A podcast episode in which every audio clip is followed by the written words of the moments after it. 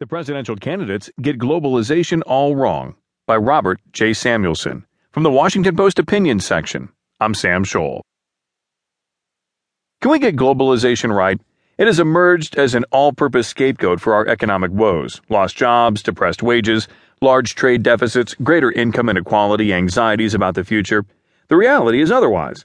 Although globalization is genuine, it has been distorted and its ills exaggerated. I've written about this before.